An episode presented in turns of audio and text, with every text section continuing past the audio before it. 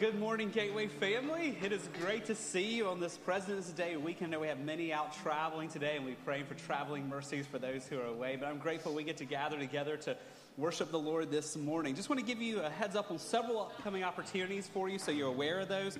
First of all, these are all coming in March and April, but go and mark your calendars. March 5th, Gateway's Got Talent. We are having a talent show a talent showcase that Haley Falcioni has put together for us. It's going to be a one hour evening, 13 different performances of you know, dramatized reading to singing to musical instruments. It's going to be a great evening. And so we'd love for you all to come on March 5th. It's a Saturday at 6 o'clock. Also in March, mark your calendar, March 19th, we're having a Gateway Family Day. We're headed up to Wetumpka. There's a horse ranch up there, and we will have horseback riding available. There will be opportunities to go fishing. There will be opportunities just to enjoy being out in God's creation. We'll have outdoor games like bocce ball and cornhole. And so we'll provide you a free hot dog lunch. It'll start at lunchtime and carry through the afternoon. It's for all ages. So hope you'll mark your calendar and join us on March 19th. Then, looking a lot further ahead to April, at the end of April, we have Secret Church Simulcast. Secret Church is six hours of in depth teaching on a topic from author and pastor David Platt. And this year, the topic is Who Am I? What does Scripture say about understanding our identity and who we are in Christ? And so that's going to be Friday, April 29th, 6 p.m. to midnight here.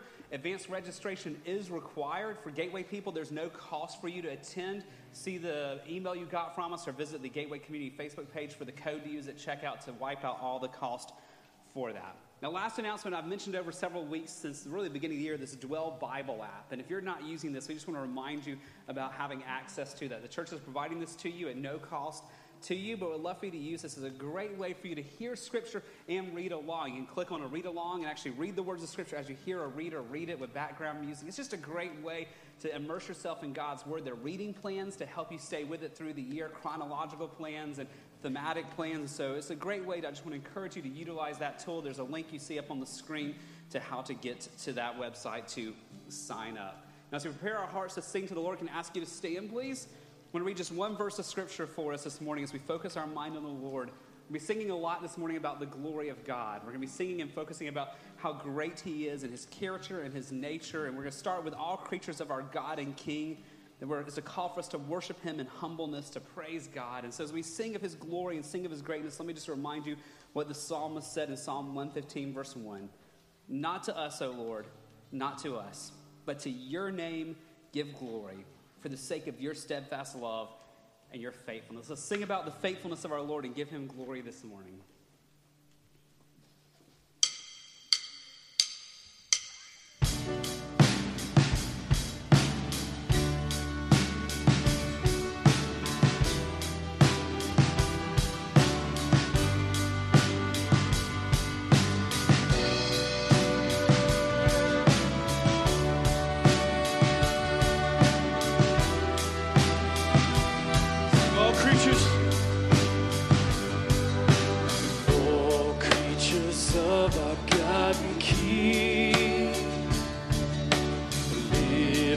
your voice and with a sea.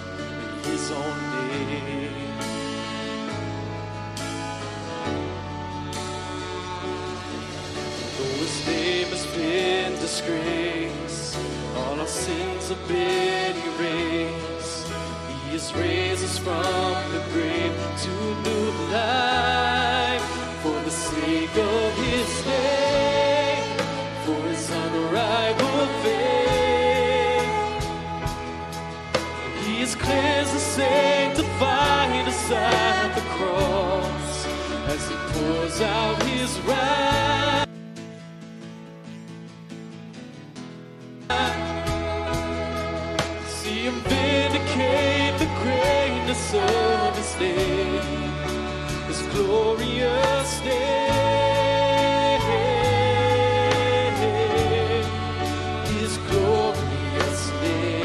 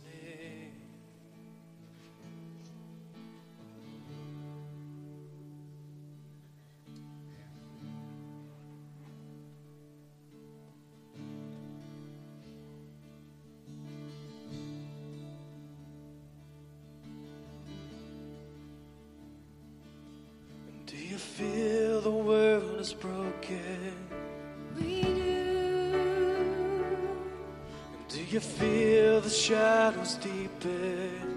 We do. But do you know that all the dark won't stop the light from getting through? We do. But do you wish that you could see?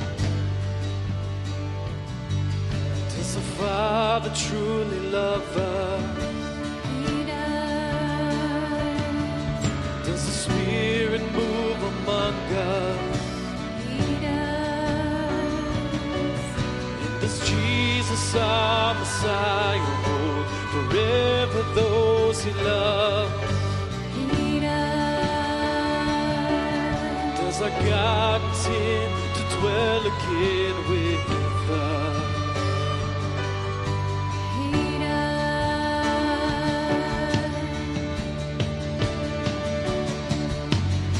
anyone worthy? Is anyone? Is anyone able to break the seal and open the scroll?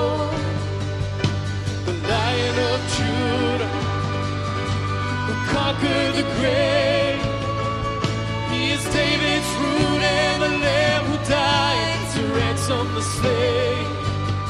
From every people and tribe and every nation and tongue, He has made us a kingdom and priest to God to reign with the Son. Is He worthy?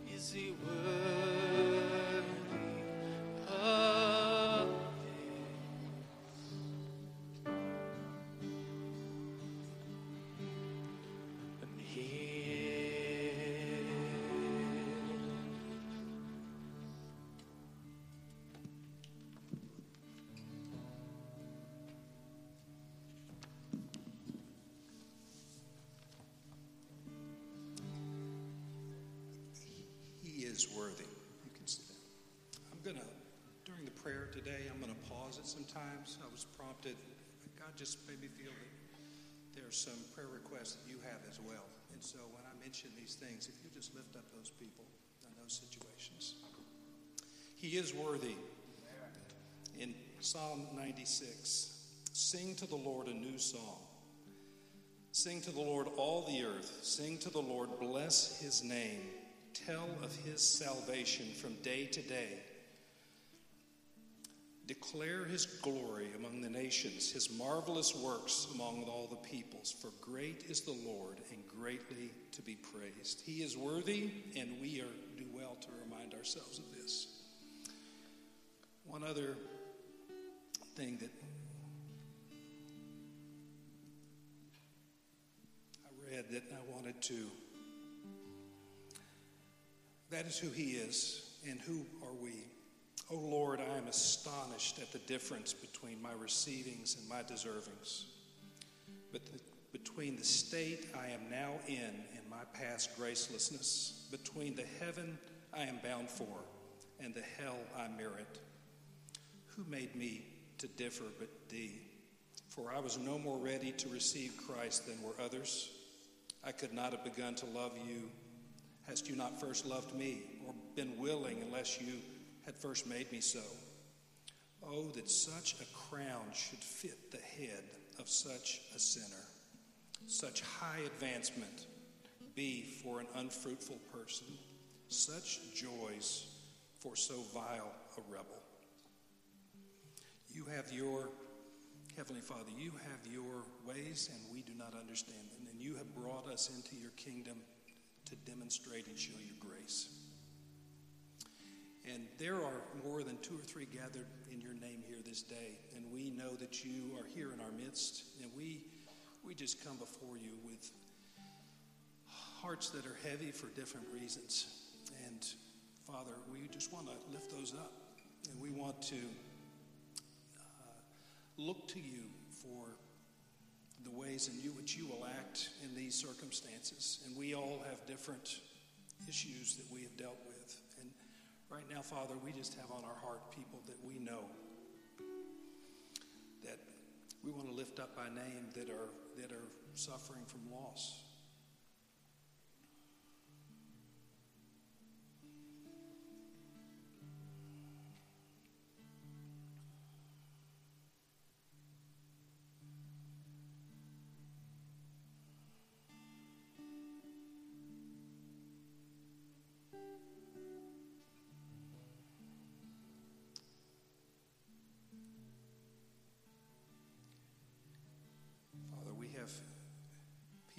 Know that are uh, in fear.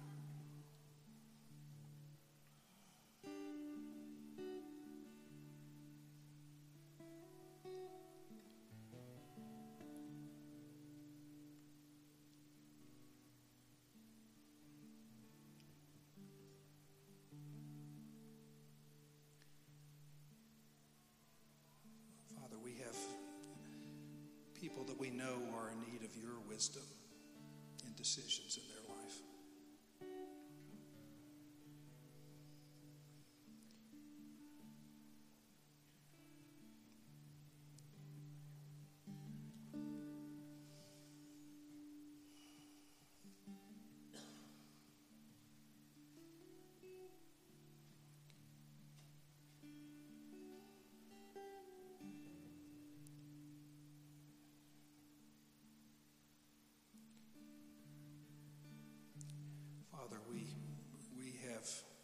friends and family that are under terrible burden.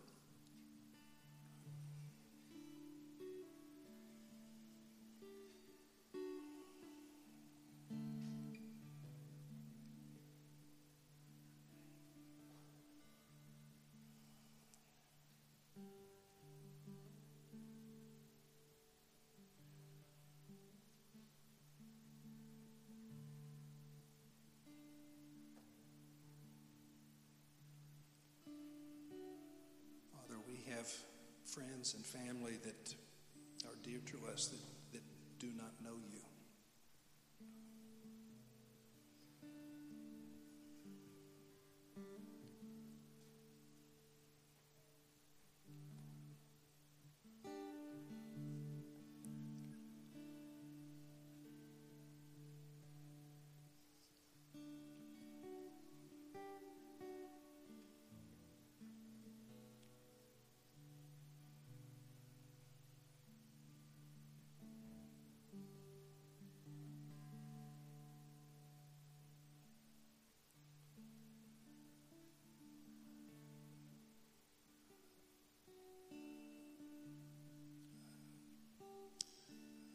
Father, when God, when you walked this earth, you walked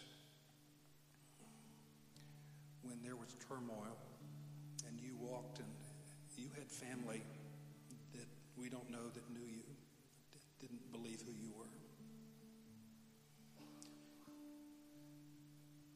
You saw loss. You saw people reject you and turn away. You saw betrayal.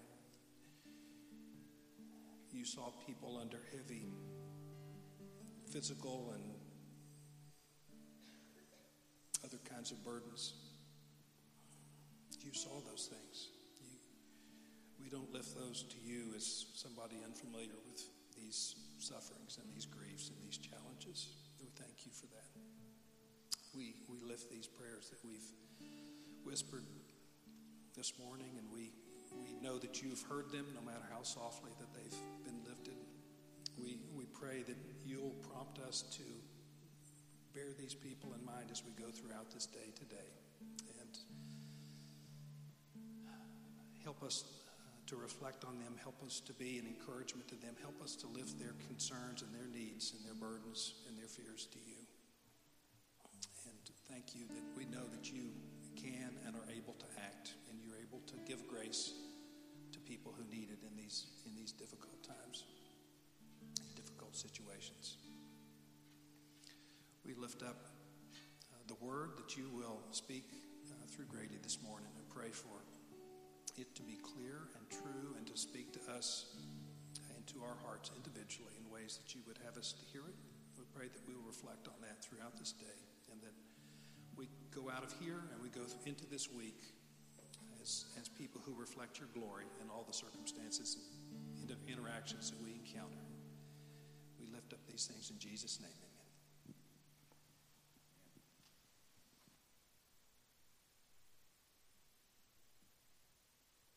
First to fourth graders, head out with Miss Molly to kids worship.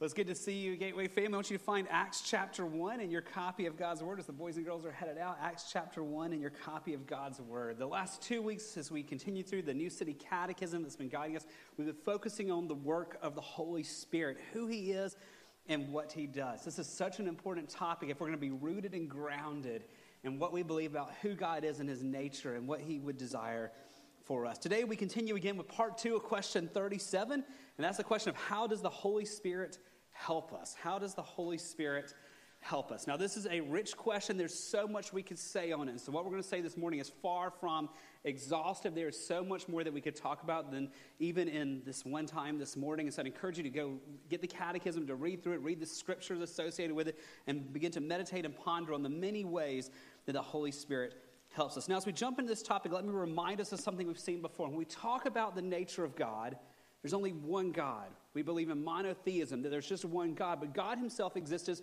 three persons the Father, the Son, and the Holy Spirit. This is a mystery that we call the Trinity three in one, one in three. Each person of the Trinity, the Father, Son, and the Spirit, is fully God. Each one shares all of God's attributes. So one person in the Trinity is not more merciful, one is not more just, one is not more loving, one is not more wrathful. They all share all the attributes of God all the time. They are fully equal.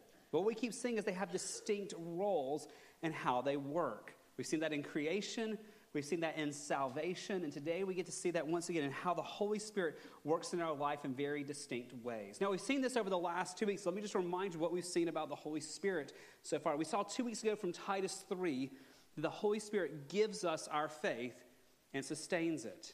Yes, friends, we are that dependent on Him that we would not have initial faith if it wasn't for His work. We would not have ongoing faith today if it was not for His work we would not be able to believe without him working in us. Then we saw last week from John chapter 16 that the Holy Spirit guides us by giving us an understanding of Scripture. Yes, once again, we're that dependent on him. We cannot understand Scripture apart from the work of the Holy Spirit in us. Now, today we see one more way of the many ways the Holy Spirit's work is necessary. Today I want us to see that the Holy Spirit helps us by empowering us. So, how does the Holy Spirit help us? We saw He gave us faith, we saw that He guides us. Now, today I want to see how He empowers us. Now, as we think about this topic, this is going to push us to realize that all the amazing things the Holy Spirit does for us are not just about us.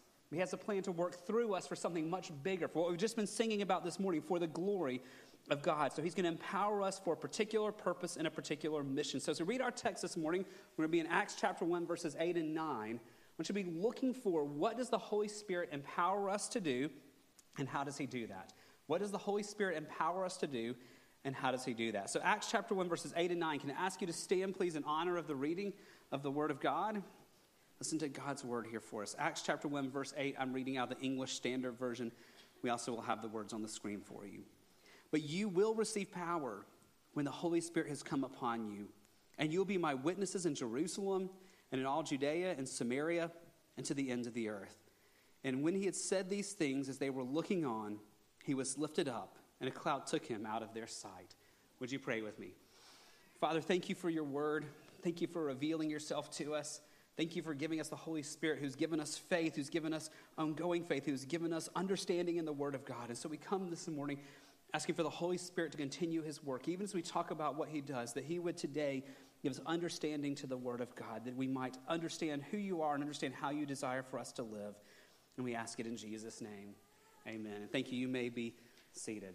Now, before we dive into this particular verse, let's make sure we understand the context of what we are looking at today. We're in the book of Acts. This is a book written by the same Luke who wrote the Gospel of Luke. And in the Gospel of Luke, he tells us all about Jesus' life. He tells us about Jesus' ministry, his sacrificial death, his resurrection. And Luke acknowledges that as he starts this second book. Look back in verse 1 of chapter 1. He says, In the first book, O Theophilus, I have dealt with all that Jesus began to do and to teach. So I think we have it up on the screen for you, but Acts chapter 1, verse 1, we see Luke acknowledging in the second book, he's now going on to something different than what he did in his first book. His first book was all about Jesus' life, ministry, death, resurrection, but now he's going to focus on something different in this new book. And what's he going to focus on? It's what happens after Jesus returns to heaven. Look at verse number 9, what we already read earlier today, just a minute ago. And when he had said these things, this is when Jesus said these things, as they were looking on, he was lifted up and a cloud took him out of their sight. So, after verse 9 here, in the rest of the 28 chapters of Acts, we see how Jesus continues his work now through the work of the Holy Spirit. We see the birth of the church, we see the growth of the church, and we see what happens as God breathes the New Testament church into existence through the work of the Holy Spirit. That's what happens starting in verse 9. But where we are today, particularly in verse number 8, is between the resurrection and the ascension. This is when Jesus was still physically appearing in a resurrection body with his disciples. Look back at verse 3 of Acts 1. He, Jesus, presented himself alive to them, to the disciples, after his suffering, by many proofs, appearing to them during 40 days and speaking about the kingdom of God. So here in Acts 1 3, we realize that we're in a period of these 40 days between Jesus' resurrection and his ascension. Now, this makes what we're reading today massively significant because these are Jesus' final words on earth.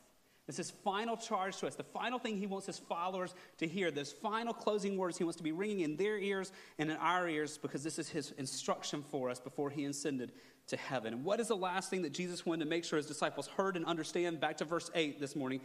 But you will receive power when the Holy Spirit has come upon you, and you will be my witnesses in Jerusalem and all Judea and Samaria and to the end of the earth. Now, to make sure we can understand this, this is a familiar text for many of us, and sometimes the familiarity of this text causes us to miss the wonder and the application for us of this text. So, I want us to ask four questions of this text this morning to make sure we understand what the Holy Spirit, how the Holy Spirit helps us, and what He's helping us to be able to do. So, four questions to understand this text. Now, to get to our first question, we have to understand that this teaching begins with a promise. So, go back to verse 8 here. Jesus says, But you will receive power. Now let's just stop right there. So here's our first question to understand this text.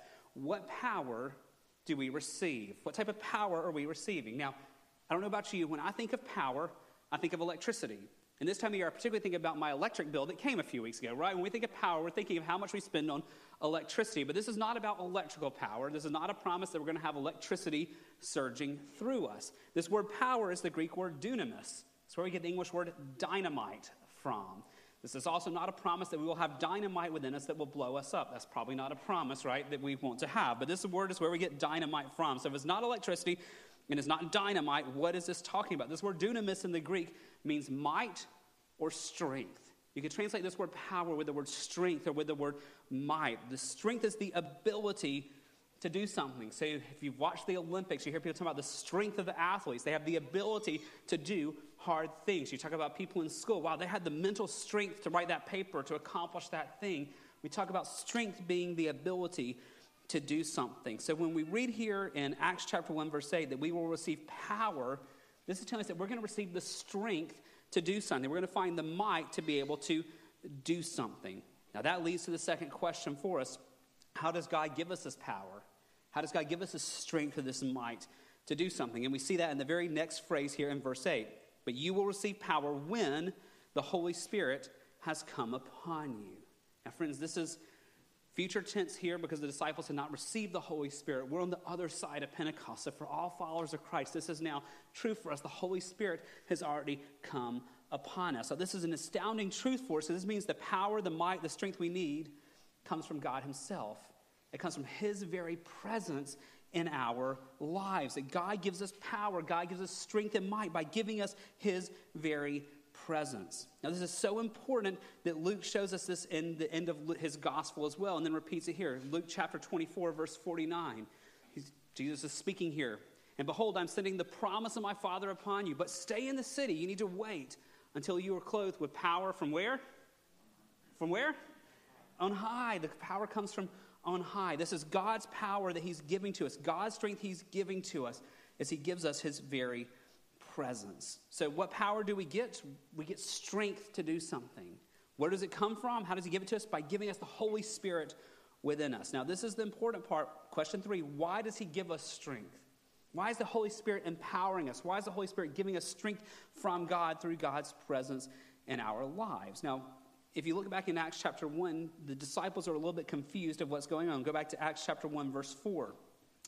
And while staying with them, he ordered them not to depart from Jerusalem, but to wait for the promise of the Father, which he said, You heard from me. For John baptized with water, but you will be baptized with the Holy Spirit not many days from now. So he's been teaching about the Holy Spirit, but when the disciples hear this, their minds don't go where their minds need to go. They misunderstand what he's talking about. And so you have verse 6 that appears here. So when they had come together, they asked him, Lord, will this time restore the kingdom to Israel? Now, we don't have time to fully unpack that this morning, but one of the authors I was reading this week said there is many problems in this question as there are words in the question. There's so much wrong in what they're asking. But at the core of it, the disciples were taking all that Jesus was saying and were hoping it would apply to an earthly kingdom. They were making this political, not spiritual, national, not God's purposes. And this would be a world, if Jesus establishes a political kingdom, they're going to have a ton of influence in it. And so Jesus corrects their thinking. And friends, what he teaches here in Acts 1 8 is a corrective that we still need today. Because there's so many people who view the Holy Spirit as the one who gives us power to get whatever we want in life the power to realize our dreams, the power of self actualization, the power to make us wealthy and healthy and heal every sickness, and all those type things. And just as Jesus lovingly corrects the disciples' wrong thinking, he gives us his word to do the same for us today. But, friends, there's also another error that perhaps is more common in our faith tradition, and that is not even realizing we need power from on high. Because we go through our lives, not a lot of times here, not overly obsessing and making the Holy Spirit do things beyond what his role was, but completely ignoring him and missing his role in our lives and thinking that we're somehow self sufficient people who don't need anything because we can do it all ourselves. And so, just as Jesus' words corrected his disciples, his words become a corrective for us as well. And in so doing, it shows us here how the Holy, or why the Holy Spirit does give us strength. So, why does the Holy Spirit give us strength? Go back to verse 8 this morning. But you will receive power when the Holy Spirit comes upon you, and you will be. Now, let's just stop right there. You will be. This is future tense. This is what's going to happen. In the Greek, this has also got an imperative sense to it. You must certainly be. That's why I love how the New American Standard translates that you shall be. This is what is going to happen as the Holy Spirit gives you power, gives you strength, gives you might from God's presence. This is what will flow. This is what will happen. He says, You will be my what? What's the next word? What's he get? What are we going to be? His what? There we go. His, his witnesses. Now, to be a witness is to have a testimony. We're to be his testimony sharers. We're to be the ones who testify about Christ, the ones who make Jesus known into the world. Now, what does it mean to give his testimony, to be his witness? I love how 1 Peter chapter 2, verse 9 describes it for us. In 1 Peter 2, we get a glimpse of what it means to be a testimony. Peter says, You're a chosen race, a royal priesthood, a holy nation, a people for his own possessions. All these cool things God has done for us, so that you may proclaim, you may shout out, you may advertise, you may make known the excellencies of him who called you out of darkness into his marvelous light. So to be a witness is to proclaim the excellencies of Christ himself. Now, this is what's so important here for us because this means God gives us his power not for whatever random dreams you and I have.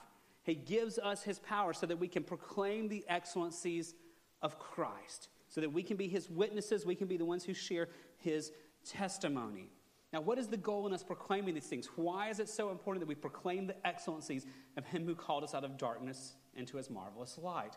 Well, Matthew's gospel tells us this. There's a parallel account of Acts 1 8 in Matthew's gospel. These were said at the same encounter, but it's a different part of the conversation. Remember, Matthew, Mark, Luke, and John all tell us about the life of Christ, but they tell us different parts of it. They tell us different details because they are different authors with different personalities and they're writing for different audiences. So when Matthew records for us Jesus' final words, he tells us a little bit more of the conversation than we just have in Acts 1. So Matthew chapter 28, look at verse 18 to 20. This tells us why we're to be proclaiming Christ's excellencies.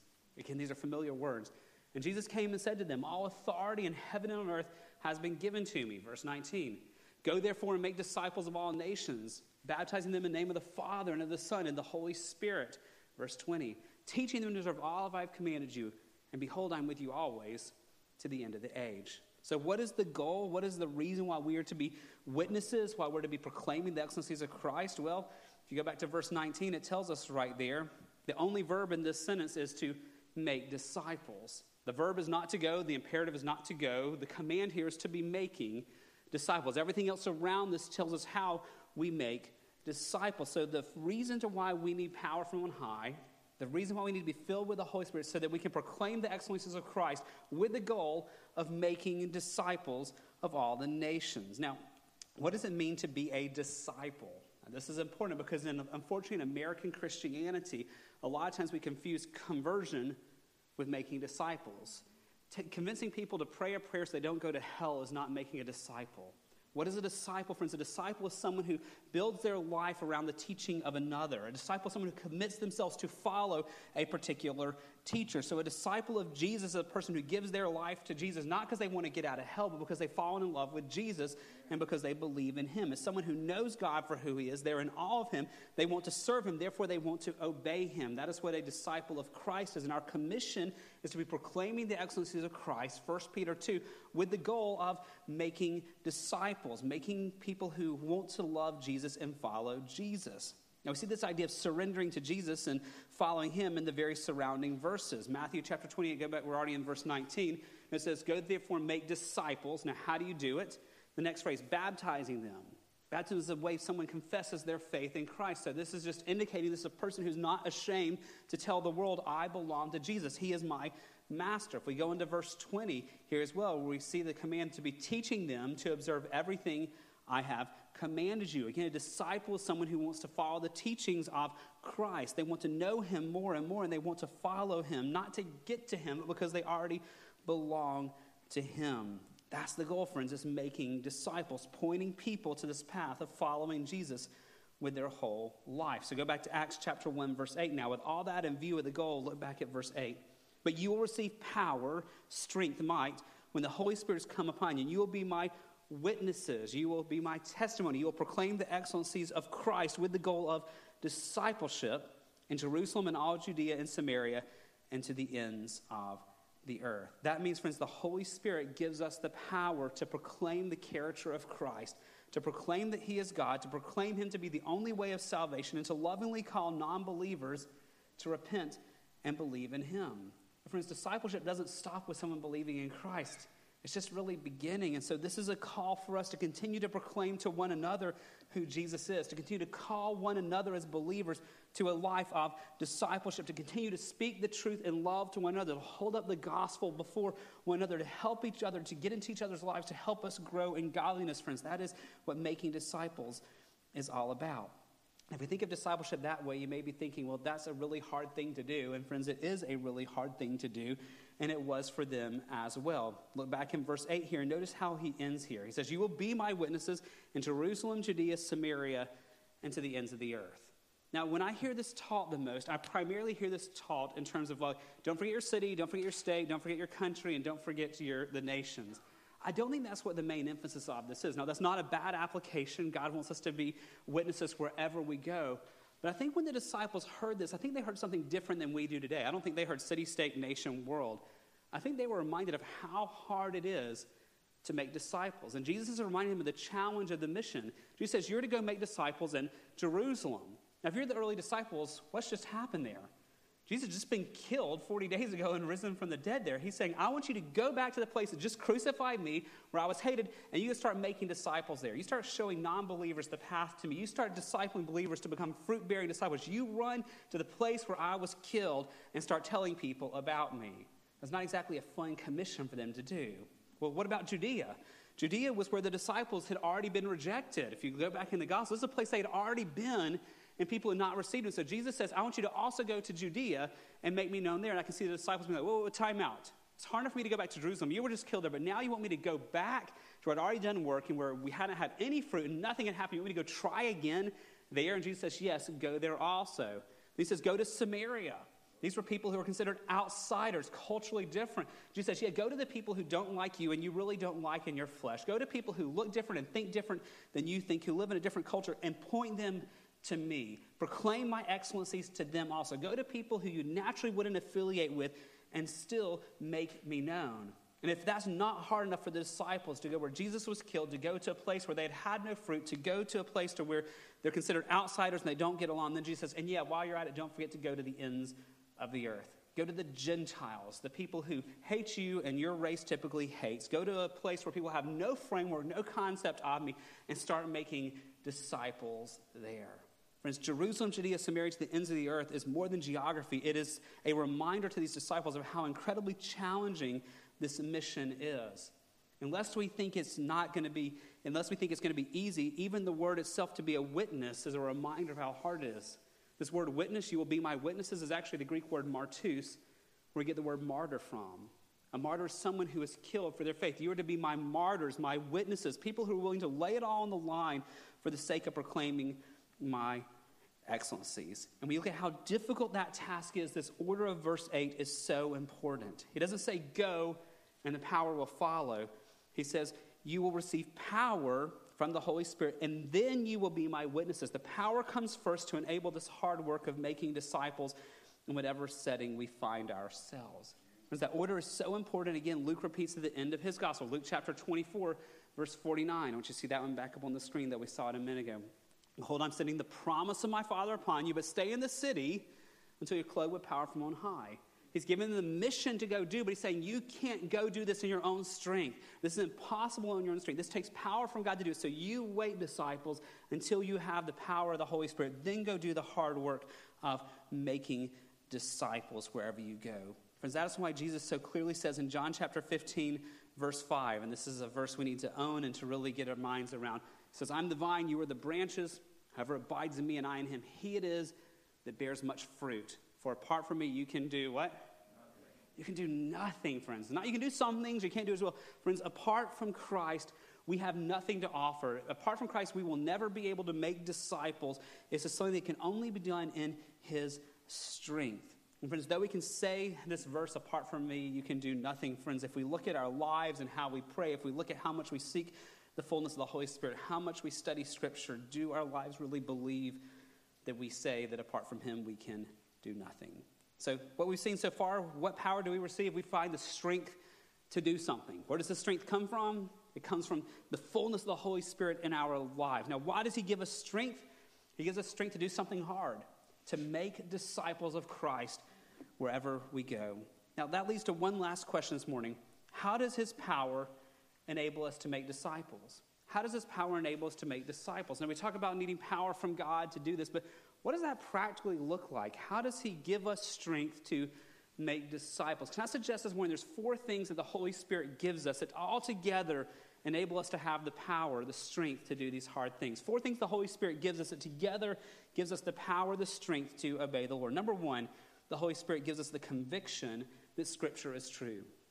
The Holy Spirit gives us the conviction that Scripture is true. This goes back to what we saw last week that without the Holy Spirit giving us understanding, we would not know the Word of God. Without the Holy Spirit, we wouldn't remember the Word of God. So He gives us a conviction that what we are reading is true, friends. We are never going to be making disciples if we don't believe this is true. We're never going to do the hard things of trying to see people become followers of Christ if we really don't believe that Christ is who He says He is and this is the path to God. I love how 1 Thessalonians chapter 1 verse 5 describes it as the gospel goes to an area. He says, Because our gospel came to you not only in word, but also in power and in the Holy Spirit and with full what? With full what?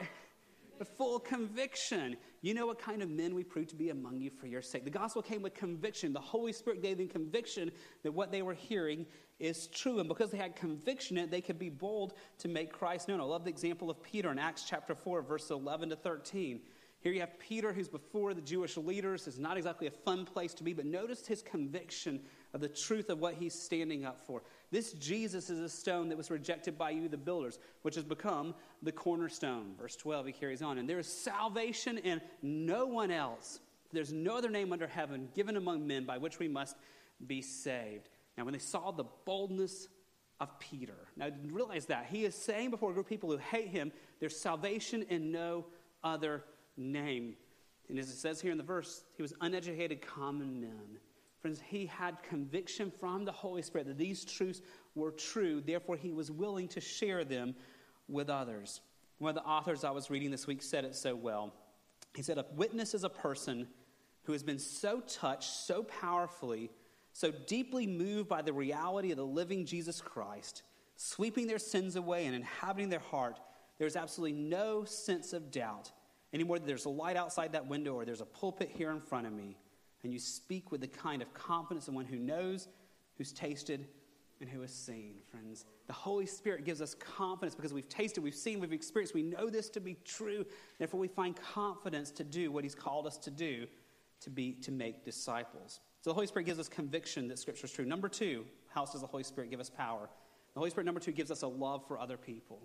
The Holy Spirit gives us a love for other people. Friends, if we have the conviction this is true, we know the fate of those who do not know Christ. Friends, with the conviction this is true, we know what people are missing out on if they're not walking in joy in the fullness of the Holy Spirit in this life, friends. So the Holy Spirit produces in us a love for other people, a love for non believers who need the gospel, and a love for one another so that we help each other pursue Christ more. That's why when it's a text for another day, but Galatians chapter 5, verse 22, when you look at the fruit of the Spirit, when you look at what the Holy Spirit produces in us, notice the first one. The fruit of the Spirit is, what's the first one? Love. That the Holy Spirit produces in us a supernatural love for God and for one another. If you want a good example of this, you see this in Paul himself speaking about the Jewish people. Romans chapter 9, verse 1. Notice the love Paul has in his heart for the Jewish people because of his conviction of Scripture. Said, I'm speaking the truth in Christ. I'm not lying. My conscience bears me witness in the Holy Spirit. Verse 2, he carries on, that I have great sorrow and unceasing anguish in my heart. Verse 3, for I could wish that I myself were accursed and cut off from Christ for the sake of my brothers, my kinsmen according to the flesh. He's saying, I love these people so much, and I know what their fate is apart from Christ. I wish somehow I could, if I could give up my salvation, I would because I love them. You see it again in Romans chapter 10, verse 1, as he reflects the same sentiment. Brothers, my heart's desire, my prayer to God for them is they may be saved. The Spirit of God gave Paul not only conviction, this is true, he gave to Paul a love for other people. So the Holy Spirit gives us conviction of truth of Scripture, gives us a love for other people. Number three, he gives us courage. He gives us courage. This idea of making disciples is hard. To talk to non believers about the glories of Christ is hard. My friends, it's also hard sometimes to talk to believers about the glories of Christ and to lovingly help each other overcome sin, to get into each other's lives and to ask the hard questions out of love because we love one another. It takes courage, and the good news is the Holy Spirit gives us courage to do what in our own personalities we perhaps would not do. Acts chapter 4, verse 31, we see a glimpse of this. I love this. And when they had prayed, the place in which they were gathered together was shaken, and they were all filled with the Holy Spirit. So they're filled with the Holy Spirit. They now have the power, the strength that comes from the Holy Spirit. And what happens? And they continue to speak the word of God with what? With boldness. That's boldness to the lost, and that's also boldness to one another. God gave them a spirit given boldness and courage because they love one another, because they had conviction of the truth of Scripture. One more thing the Holy Spirit produces in us that gives us the power, the strength to do these hard things. And that's number four. He gives us the wisdom to know what to say. He gives us the wisdom to know what to say. Just as we saw last week, He guides us with Scripture. And part of that is He gives us remembrance of Scripture. And He brings those right Scriptures at the right time to our minds so we can share them with one another. We can share them with the non believers. A great example this is Acts chapter 6, verse 10. This example is Stephen. Stephen was one of the first deacons in the early church. You see Stephen standing before a crowd of people, proclaiming Christ in them with this goal of making disciples. He's proclaiming the excellencies of Christ. And the people didn't like it, but though they didn't like it, verse 10, but they could not withstand the wisdom and the spirit which he was speaking. These are people who were rejecting the message, who hated the message, but they couldn't withstand the wisdom that Stephen had. Where did that wisdom come from? You go back up to verse 5, just a few verses earlier. This is when he was set apart as a deacon. And what they said pleased the whole gathering, and they chose Stephen, a man full of faith and full of the Holy Spirit. He was full of the Holy Spirit. That gave him the God given strength and power to do the hard things of making disciples among people, and that gave him the wisdom to know what to say in those situations. So, friends, all four of those are gifts of the Holy Spirit to us the conviction that the word is true, the love for other people, the courage to speak in those situations, and the wisdom to know what to say. When you put all four things of those things together, friends, we have power from on high to be able to make disciples. So let's try to bring all of that together. So, how does the Holy Spirit help us? I think you've already seen this, but here's the main idea of this text for the morning. The Holy Spirit empowers us to make disciples of Christ. The Holy Spirit empowers us. He gives us conviction, He gives us love, He gives us courage, He gives us wisdom so that we can make disciples of Christ. He gives us all these things this power, this dynamite, this strength that comes from His presence in us so we can make disciples, so we can call non believers to see who Jesus is, to repent and to believe and to find the path of joy of worshiping God and living a life for the glory of God. But also to continue to call fellow believers to the path of discipleship, to living our lives together, following the Master, to live our lives together, overcoming sin, and longing to know more of who He is. And friends, yes, this is hard. Yes, this cannot be done in our own strength. So the command to make disciples is dependent is completely dependent upon us, first of all, being empowered by the Holy Spirit. The Holy Spirit empowers us to make disciples of Christ. So, that in view, my question for myself and all of us this morning is quite simply Are we finding strength from the Holy Spirit to make disciples of Christ? Are we finding the strength to do this? This is not just the commission for missionaries overseas. This is not just the commission of the elders and the deacons here at Gateway are, this is for all of us. If we are in Christ, we have the Holy Spirit within us, and He, the Holy Spirit, is empowering everyone who names the name of Christ, who belongs to God, to be making disciples, to be proclaiming Christ's excellencies. Are you finding strength from the Holy Spirit to be doing these hard things of making disciples? Let's break that down to two kind of sub questions. Are there lost people that God has put in your life? people who do not know Christ that God has put there, and He's put the Holy Spirit within you, obviously to give you faith and to give you understanding of the Word, but He's also giving you the Holy Spirit so that you can make Christ known. Who are the non believers God has put in your life? That He's given you strength from the Holy Spirit, power from the Holy Spirit to make Christ known to them. My friends, remember, discipleship doesn't just end when someone trusts Christ. Discipleship is a lifelong journey of knowing Christ more and more. So, who are the believers that God has put in your life? Because the idea of making disciples is not just a program in the church, it's the call of every Christian. So, who are the other believers that God has put in your life for you to be discipling, for you to be pointing back to Scripture, for you to be praying for, for you to be encouraging, for you to be coming alongside, helping by speaking the truth in love? Friends, who are the people that we are making disciples of because we have strength from the Holy Spirit? For the ways that we're doing that, let's rejoice and be thankful, but let's not get comfortable doing it in our own strength. Let's continue to rely on Him to give us the strength for it. And for the ways that we see that we're falling short and relying on His power to make disciples, let's begin even today to pray, asking the Holy Spirit to fill us, asking the Holy Spirit to give us conviction, asking the Holy Spirit to give us love, asking the Holy Spirit to give us courage and wisdom and all these things, and asking Him to give us the power to step out and to make Christ known more and more, even to one another. Would you pray with me? Father, we are grateful for your sovereign plans. Lord, you could do your, will- your will and your work however you want to. You could write the gospel message in the sky. You could send it to people in dreams. You could do all sorts of things to do it. But Lord, your way of communicating your gospel truth is through the mouth of your people. God, you've given us your word, you've given us your clear revelation. Now you've message of reconciliation and send it to others. Lord, I pray that you would help us grow in that. God, for those of us who try in our own strength to make disciples, whether it's evangelism to non believers or discipleship of believers, would you forgive us for the many ways that we've tried to do this commission in our own wisdom and our own strength? Because, Lord, we know that's ineffective. Apart from you, Lord, we really can do nothing. So, would you grow in us a desire and a hunger to rely on you to do the tasks that you've called us to do? Yet, Lord, realistically, we all see ways that we've fallen short, or none of us are where we desire to be or need to be. And being found faithful to this calling, to rely on your power and your strength to make you known, to proclaim your excellencies to one another and to the lost. So, would you forgive us for the places where we have fallen short, where we've been living for ourselves and focused just on what we get from you, where we've turned a blind eye to people you've put in our lives that we're to disciple and we're to point to you. Would you forgive us for those things? And would you give us new hearts, Father, to long to be your mouthpiece, to make you known, to proclaim your excellencies? And Lord, we know as we ask this, we can't manufacture this, we cannot produce this, but your Holy Spirit working in us can.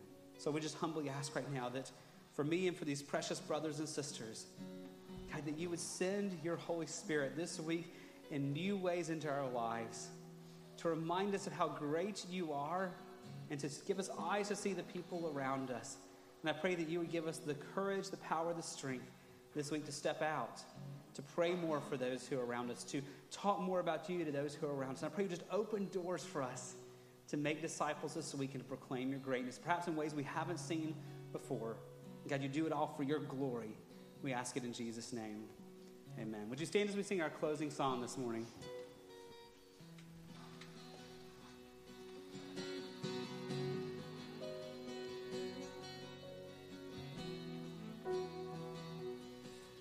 Amazing grace, how sweet the sound saved a wretch like me. For I once was lost, but now I'm found.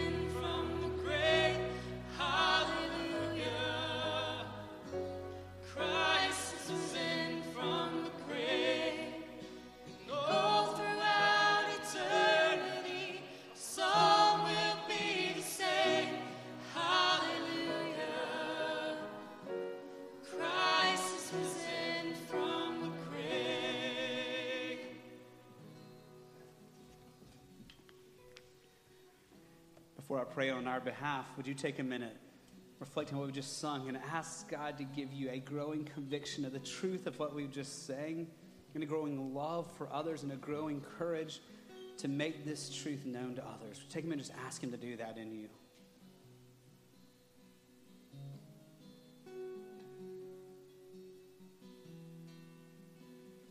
Now, would you take just a minute and if there's particular non believers who are heavy on your heart, would you just give them to the Lord and ask Him to give you open doors to proclaim the excellencies of Christ to them?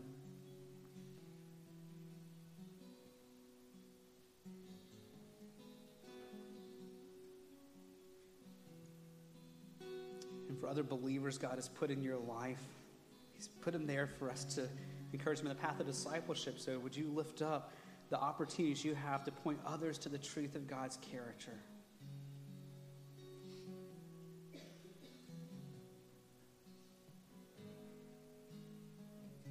Hear this charge from 2 Corinthians 5:17. Therefore, if anyone is in Christ, he is a new creation. The old has passed away, behold, the new has come. All this is from God, who through Christ reconciled us to himself and gave us the ministry of reconciliation. That is, in Christ, God was reconciling the world to himself, not counting their trespasses against them, and entrusting to us the message of reconciliation. Therefore, we are ambassadors for Christ, God making his appeal through us. We implore you on behalf of Christ, be reconciled to God. Father, what an incredible mission you've given to us, your people. People who've experienced reconciliation, people who've experienced a new creation, who've experienced the joy of knowing you. Lord, grow us in our love for being ministers of reconciliation, being your ambassadors. But, oh Lord, guard us from trying to do that in our own strength. Today and this week, I pray that we would experience the Holy Spirit at work in our lives, giving us the power to do what we can't do ourselves to make disciples of those you've put in our path. We'll give you the praise for it all in Jesus' name. Amen. God bless you, Gateway family. Have a great Sunday afternoon.